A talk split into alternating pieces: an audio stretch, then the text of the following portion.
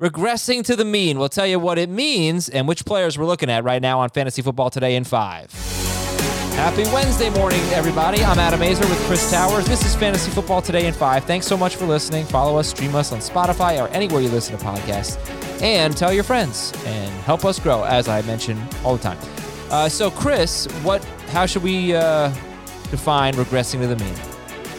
I think there are kind of a handful of definitions, but I think the most general one is just players who overperformed their ability or their situation or their talent. And so you can have, you know, a form of that where a player, I think Tony Pollard versus Ezekiel Elliott's a good example of this. We saw that last year where Tony Pollard looked so much more efficient than Ezekiel Elliott did until Tony Pollard got the Ezekiel Elliott role and then kind of looked like Ezekiel Elliott. So there's regression from seeing an increased role, which typically happens. Players are less efficient when they have bigger roles. There's simply like luck regression. There's just like Austin Ekeler didn't score enough touchdowns last season. He'll probably score more touchdowns this season. Uh, there's regression to a player's mean from an outlier performance. I, I would say Josh Allen is probably one of the examples of this, although I think he'll probably be pretty good. And then there's just plain old luck. There's things that happen in football that are just random variants. One of the best examples would be a defense that turns an inordinate number of their fumbles forced into recoveries. Yeah, so that's right. the kind of thing that you generally don't have a ton of control over. And it's just like you got kind of lucky. All right, so let's start with a couple of running backs. J.K. Dobbins is one of them, and he averaged yeah. six yards per carry. So that's that's something you're saying is probably not going to happen again. But but does it matter because he, we know he's going to be good, really good, probably in yards per carry.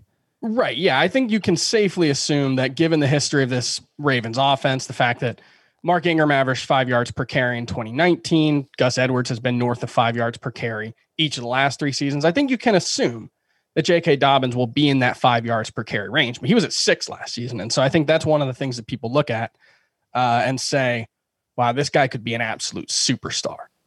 And I, I think he could be, but more likely is he's a, you know, 225 carry guy with five yards per carry and scores a decent amount of touchdowns.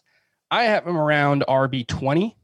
I know that's probably a little lower than the consensus. Um, and yeah, I think he's he's due for some regression, but he'll make up for it with his expanding role. You already mentioned Austin Ekeler yeah. and the three touchdowns he scored in half a season, basically.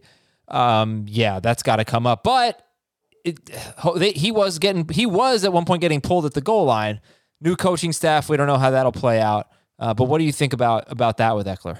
Yeah, I mean, you're never going to expect Austin Ekeler to score a lot of rushing touchdowns. I think his career high is three. Uh, he's had two, three, and three before last season's one.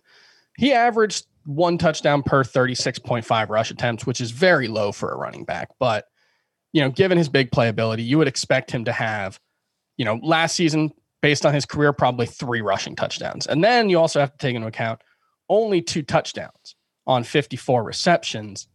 Uh, for his career, he's averaged a touchdown every 11.3 receptions. So, based on that, last season he probably should have had more like five receiving touchdowns. If you give him th- three rushing touchdowns and four receiving touchdowns, so not even going up to five, and you take out the one game where he left with the quad injury after a handful of snaps, he would have been RB6 in fantasy points per game at 20.6 in PPR. So that just kind of shows you, you know, how much better he can be without actually being much different. Mm-hmm.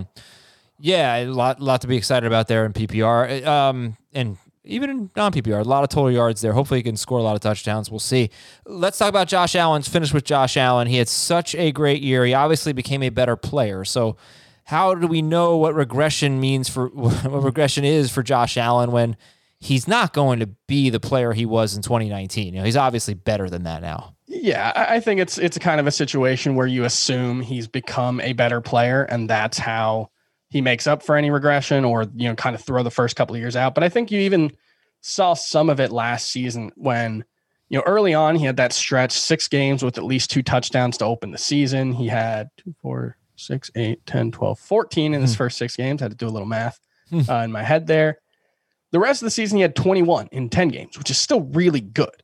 But you're talking about more like a 32 to 33 yard uh, touchdown pace rather than you know, the 37 he had last season. And that's not including, you know, only five touchdowns in three playoff games last year. So outside of those first six games, you already did see a little bit of regression for Josh Allen. And, you know, I think he's going to be one of the elite fantasy quarterbacks in the NFL. I just, it makes me think he's probably more like number five or number 6 mm-hmm. you know, four or four through six rather than number two.